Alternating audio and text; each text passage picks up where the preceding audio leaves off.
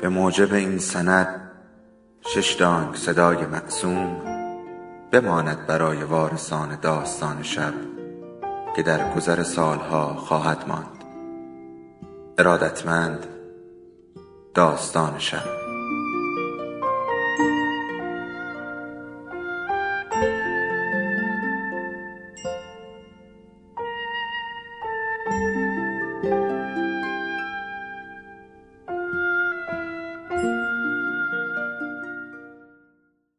یکی بود یکی نبود.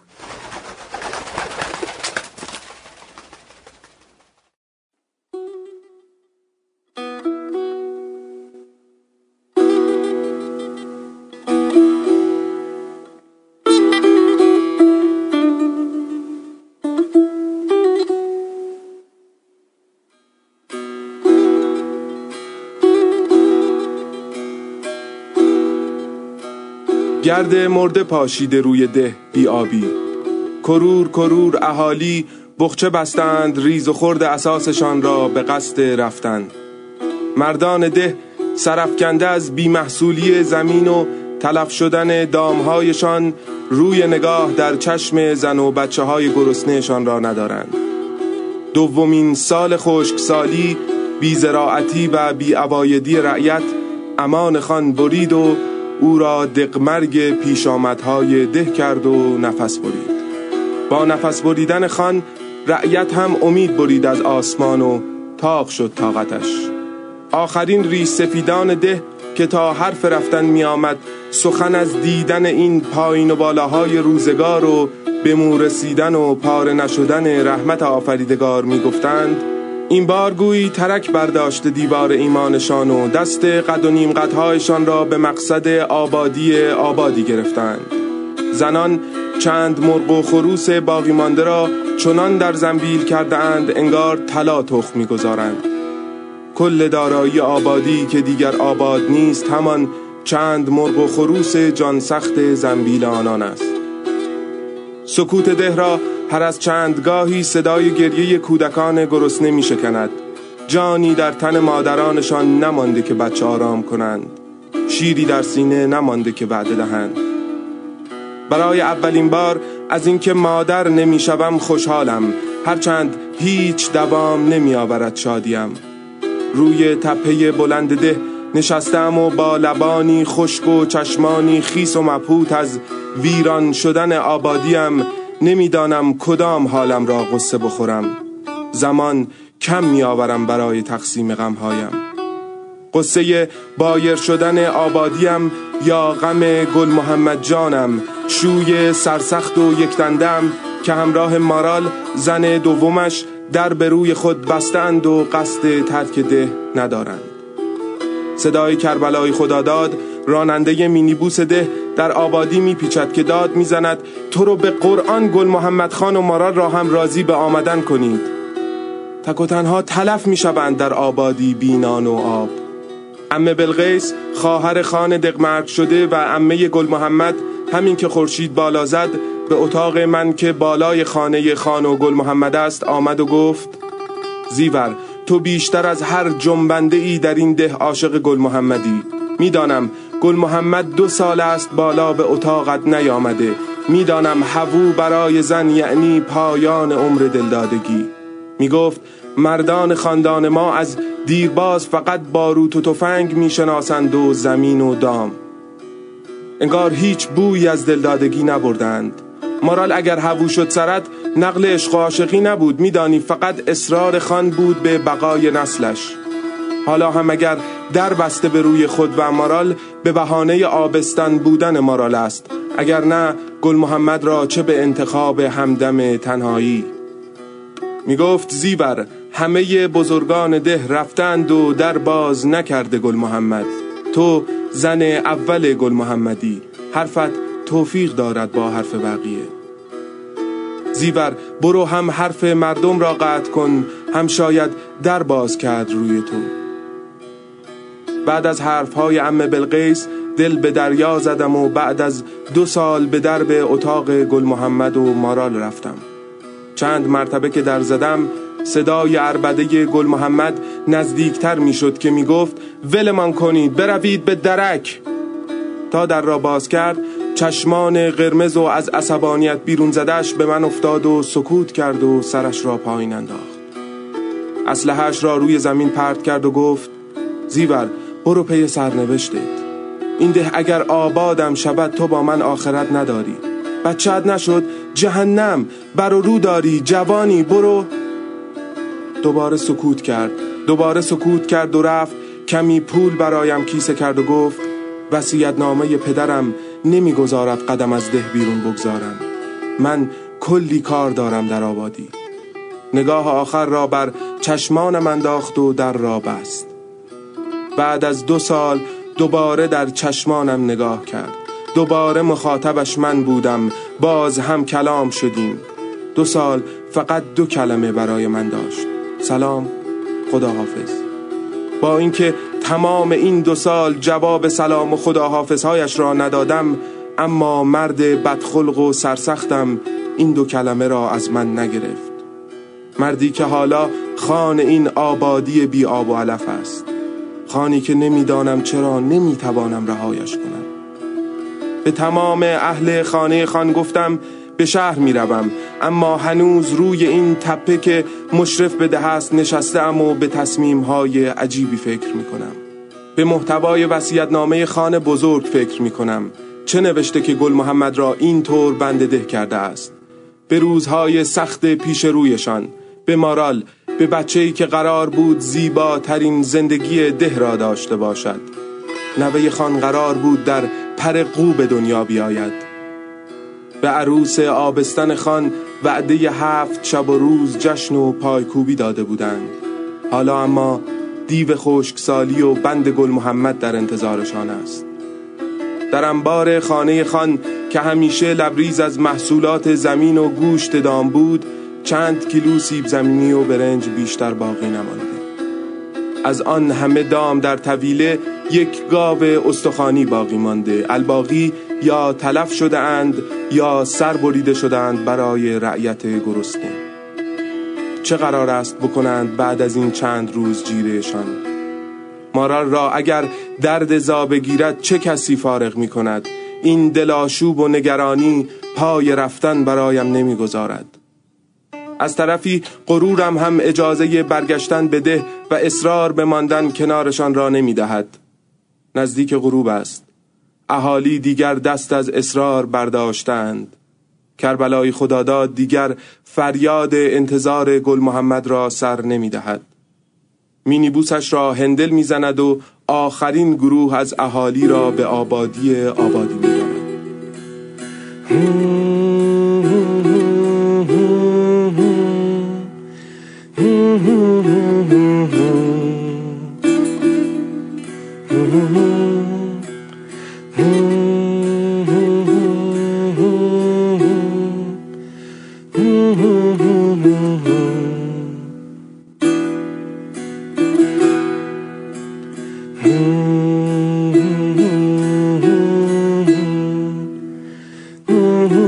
mm-hmm.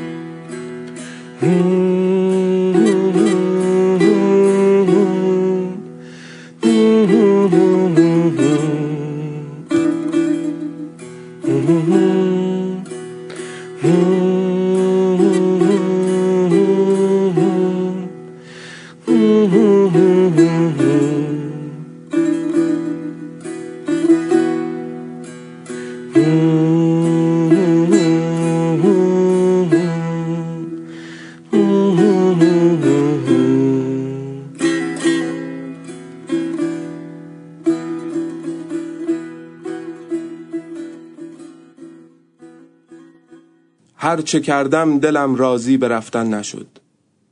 شب شده و هوا سرد شده.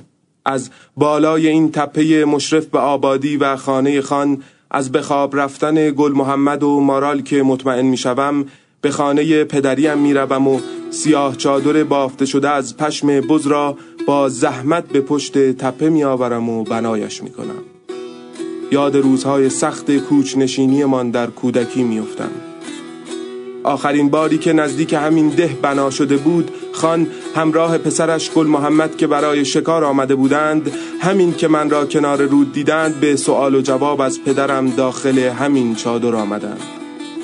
گل محمد نگاه از من بر نمی داشت. یادش بخیر هر دو روز به بهانه‌ای به کنار چادر ما می آمد. خان آن روزها از سواریم روی اسب تعریف می کرد و می گفت اهالی ده ما باید شکار را از تو یاد بگیرند زیور قوچومیش را روی اسب با اولین نشان می زدم تیره غمزه گل محمد اما اسیرم کرد تا همین امروز و امشب. آنقدر عمیق که همه ده رفتند و من دوباره سیاه چادر بنا کردم که بمانم کنارت که تا جان دارم بمانم پای مردم پای عهدم. چادر را بنا کردم و دوباره به ده آمده ام و میان خانه ها دنبال هر چیز به درد بخوری می گردم. با زندگی چادر نشینی غریبه نیستم. تا قبل از خواستگاری گل محمد و ساکن شدنم در ده کوچ نشینی پیشمان بود.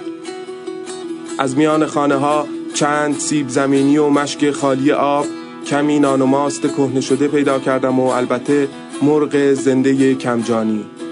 و از همه مهمتر اسلحه و فشنگ که از نان شب هم واجب تر است.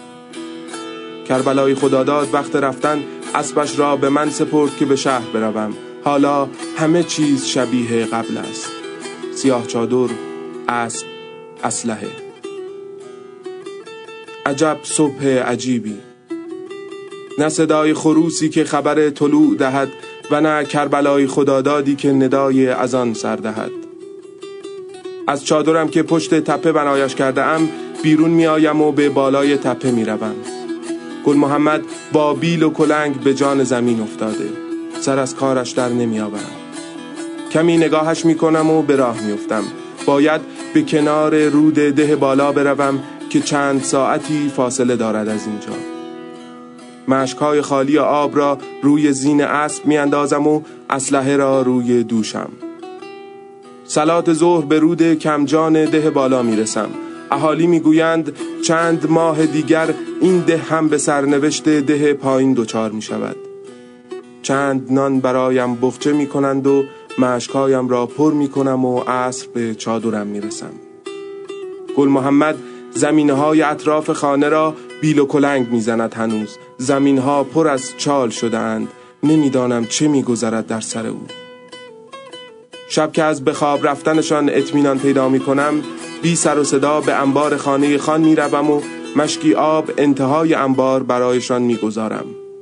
خوراکی های انبار را حساب و کتاب می کنم چند روز بیشتر جیره غذا ندارند. باید به فکر شکار در جنگل های دور پایین ده باشم. گل محمد برخلاف قلدری هایش خیلی هم دست و پای شکار خوب ندارد. تازه اسبی هم در آبادی برایش نمانده.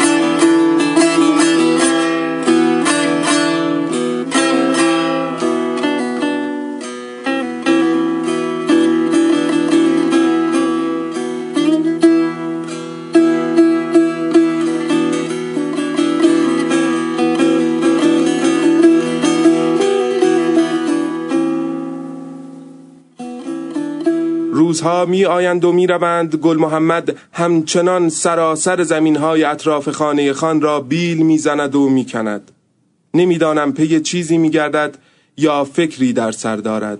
من روزها برای شکار و تهیه آب راهی آبادی های اطراف می شوم. طبق صحبت های ام بلقیس و حساب حدس های خودم همین روزها وقت فارغ شدن مارال است چقدر دلم برای همان سلام و خداحافظ های گل محمد تنگ شده است. کاش همهشان را جواب می دادم.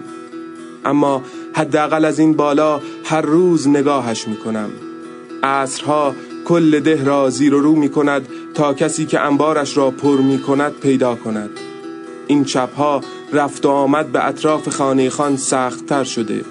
با کوچکترین صدایی از خانه بیرون می آید تمام حوالی خانه پر شده از چال و چول هایی که او روزها می کند باز کمی آب و گوشت خرگوش برایشان می‌گذارم و کمی دورتر می نشینم و خیره می مانم روی روشنی اتاقشان که از پنجره پیداست. کاش حالشان خوب باشد. کاش گل محمد بداند زن آبستن چقدر محبت نیاز دارد. کاش این باغ آباد شود کاش دوباره باران ببارد. کاش صدای خنده هایشان آنقدر بلند شود در خانه که دوباره حسادت کنم. مثل همان روزهای اولی که مارال آمده بود. وسط ایکاش هایم صدای بلند جیغ مارال آبادی را پر می کند. به خودم می آیم. صدای جیغ ها سکوت این چند ماه را می شکند. حتما وقتش شده خدایا کمکش کن. گل محمد سریع آتش روشن می کند و مشک آب را به ظرفی می ریزد تا آب گرم کند. نمی‌دانم چه کار کنم. صدای جیغ ها قطع نمی شود گل محمد که هول شده داد می‌زند. آمدم مارال خدایا کمکم کن. آب داغ را داخل خانه می‌برد. جیغ ها قطع می شود صدای گریه مردانه می آید گل محمد با اسلحهش بیرون می آید و تیر هوایی می زند با گریه فریاد می زند تو رو خدا اگر هستی بیا غریبه. دیگر طاقت نمی آورم می دوم به سمت خانه خان. گل محمد که مرا می بیند خشکش می زند سریع به اتاق می روم کف خانه را خون گرفته و مارال بیهوش است. دست و پایم را جمع می کنم در را روی گل محمد می بندم که داخل اتاق را نبیند. صدای گریه های مردانش قطع نمی شود هر آیهی که در سرم می آید را می خانم خدایا تو رو به عشقم قسم. خدایا تو رو به امید روزهایی که بعد می دهی خدایا تو رو به بچه را بیرون می آورم صدای گریه من و بچه خاموش می کند صدای گریه مردانه گل محمد را. داخل می آید. ناف را می برم بچه را تمیز می کنم و به دستش می دهم. آینه کوچک را جلوی دهان مارال می گیرم. بخار نمی کند. هر چه می کنم دوباره نمی زند با مانده قلبش.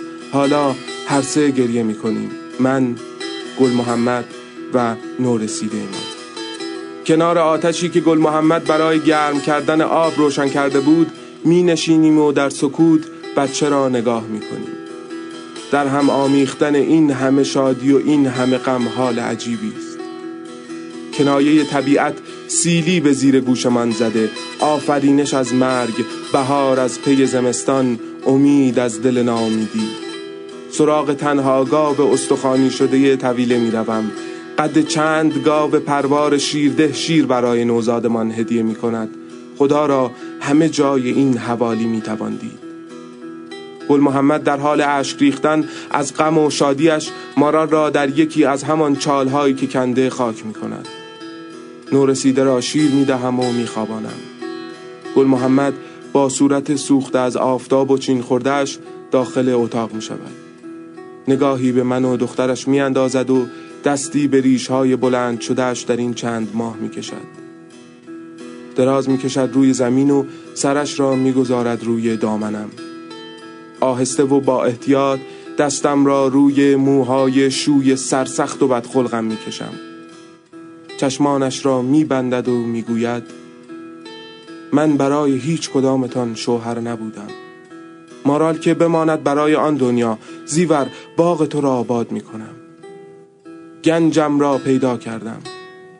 وسیعتنامه خان را از جیبش در می آورد و به من می دهد در وسیعتنامه نوشته خشک سالی که به جان آبادی و زندگیت افتاد تنهاییت آغاز می شود تنها که شدی در همین خانه و اطرافش گنجت را که نهفته پیدا می کنی آن روز دوباره باغت آباد می شود با جان دل دنبالش بگرد. صدای چند ضربه به شیروانی بلند می شود سری با گل محمد بیرون می آییم عجب بارانی گرفته است.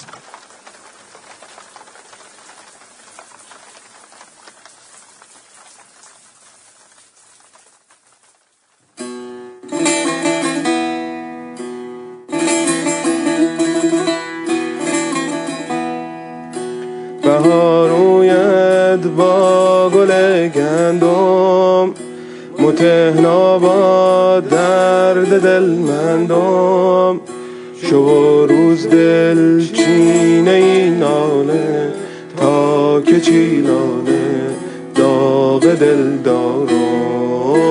گل بستون تیم و دیخاره ماه و آستاره نی به شوگارم. بهارم زرد ز جون سیرم خودی جونی بی تو دلگیرم مدم خم تک داغ دیریز یک داغ دیریز یک. کرده دی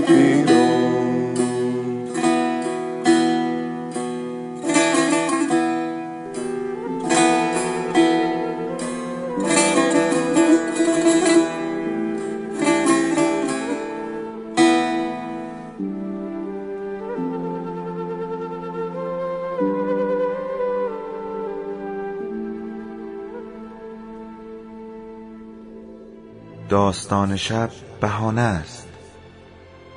برای با هم بودن دور هم نشستن شنیده شدن.